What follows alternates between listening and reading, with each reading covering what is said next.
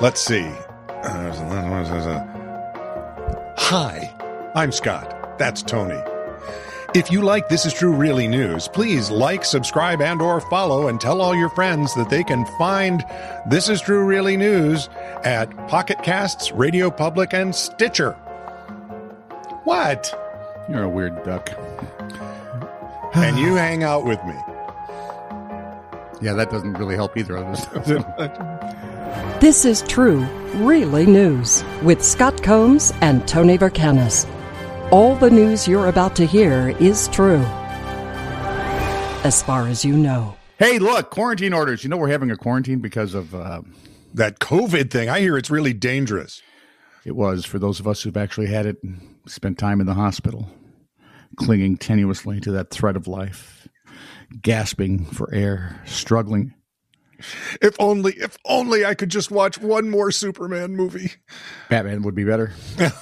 of Of course, if they would actually do a good Batman movie, that would be better. Oh, let, now here we go. Yeah. Let me just explain. I'm in several like Batman things on Facebook. Yeah. What a bitchy bunch we are. Gee. I've come to the conclusion no one really likes any of the Batman movies. They tolerate them because they're Batman movies. And their favorite Batman is the first one they saw. Oh, see, that's the problem, people. Which have. makes- yeah, The children sitting in mom's basement useless yep. because the Nolan movies bit the big one. Mm-hmm. Mhm.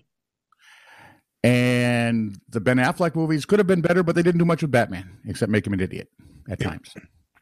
So I'm sticking with the cartoons. They're better.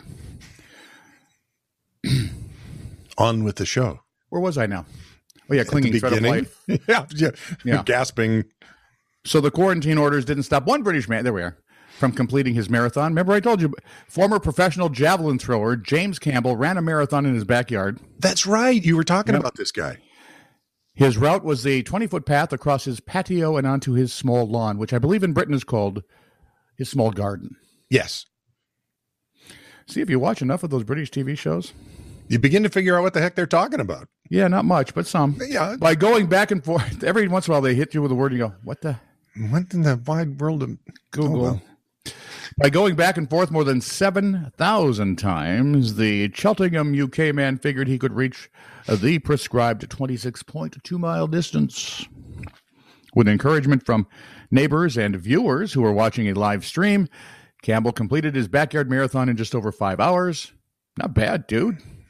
Raised more than 22 grand for charity in the process. Oh, that's cute. I like that. And I'm tired just thinking about it.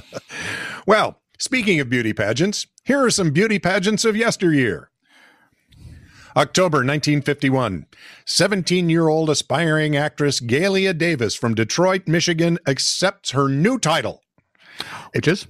including. In, hang on, I'm going to tell you what's sorry. going on. Included with her title are promises of big blow ups of her picture at conventions all over the country. She hopes being Miss Sewer Cleaner of 1952 will help her career. As what? an actress. Heck, she, I think- she was I don't so mean good to- with that sewer cleaning crap. She, I don't mean to be sexist, but I'm thinking she might want to go the old I need to find a husband route now. January 1952, Don't look Australian Loretta North was crowned Miss Kangaroo. She got to tour the United States with two, oh, so cute kangaroos to promote the movie Kangaroo, starring Maureen O'Hara and Peter Lawford. Things were going swimmingly. Wait a minute, wait, wait, wait. So she's pushing a movie about kangaroos in Australia. no, with, she's uh, in the U.S. promoting. Yeah, she, she's in the U.S. promoting an Australian movie about kangaroos With a Maureen Brit O'Hara and Scott Peter starring Lawford. in it. yeah. Terrific. Go ahead. things were going swimmingly, except one kangaroo couldn't be toilet trained. Not to worry, there was another Lawford? kangaroo. What? Was it Peter Lawford? No, wait. No, no, it was the other kangaroo. Not to worry, there was another kangaroo, and Loretta's hospitalization for strep throat was the only other wrinkle.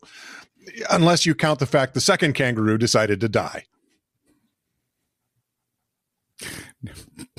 So, Now you're stuck. Do you, do you bring out the the poo-roo Puru, or the dead roo?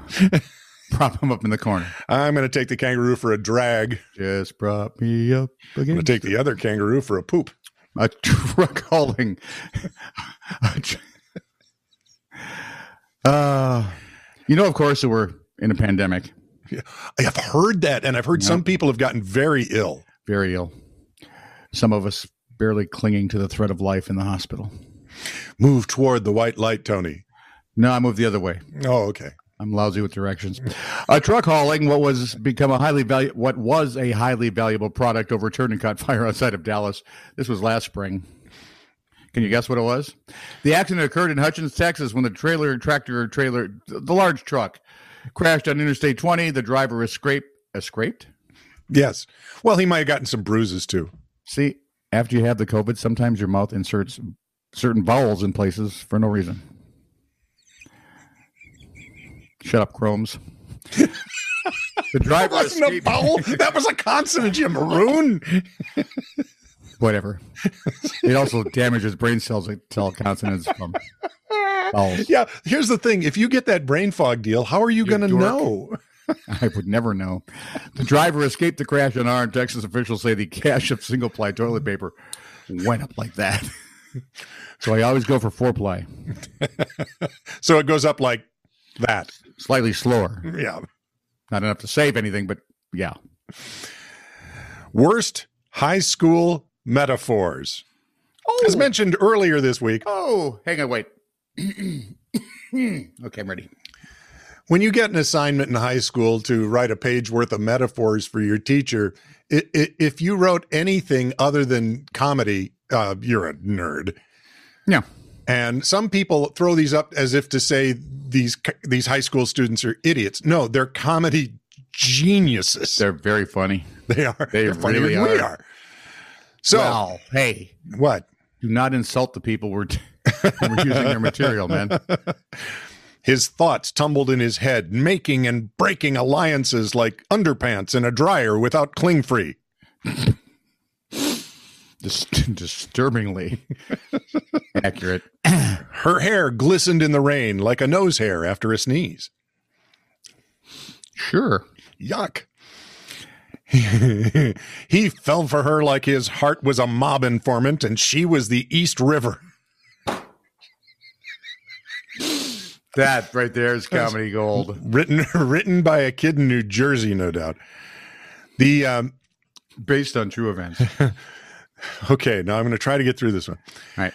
The baseball player stepped out of the box and spit like a fountain statue of a Greek god that scratches itself a lot and spits brown, rusty tobacco water and refuses to sign autographs for all the little Greek kids unless they pay him lots of drachmas.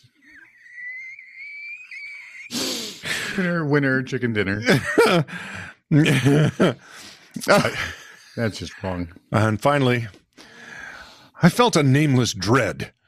Well, there was probably a long German name for it, like Gespucklinecht or something, but I don't speak German. Anyway, it's a dread that nobody knows the name of, like those little square plastic gizmos that close your bread bags. I don't know the name of those either. You know, there are teachers out there that, if they're not, should be very proud. They should. We've They got should be very proud. this, this stuff is gold. Oh, this is how Mel Brooks started, you know. This is true, really news. Send email to TITR at netradio.network.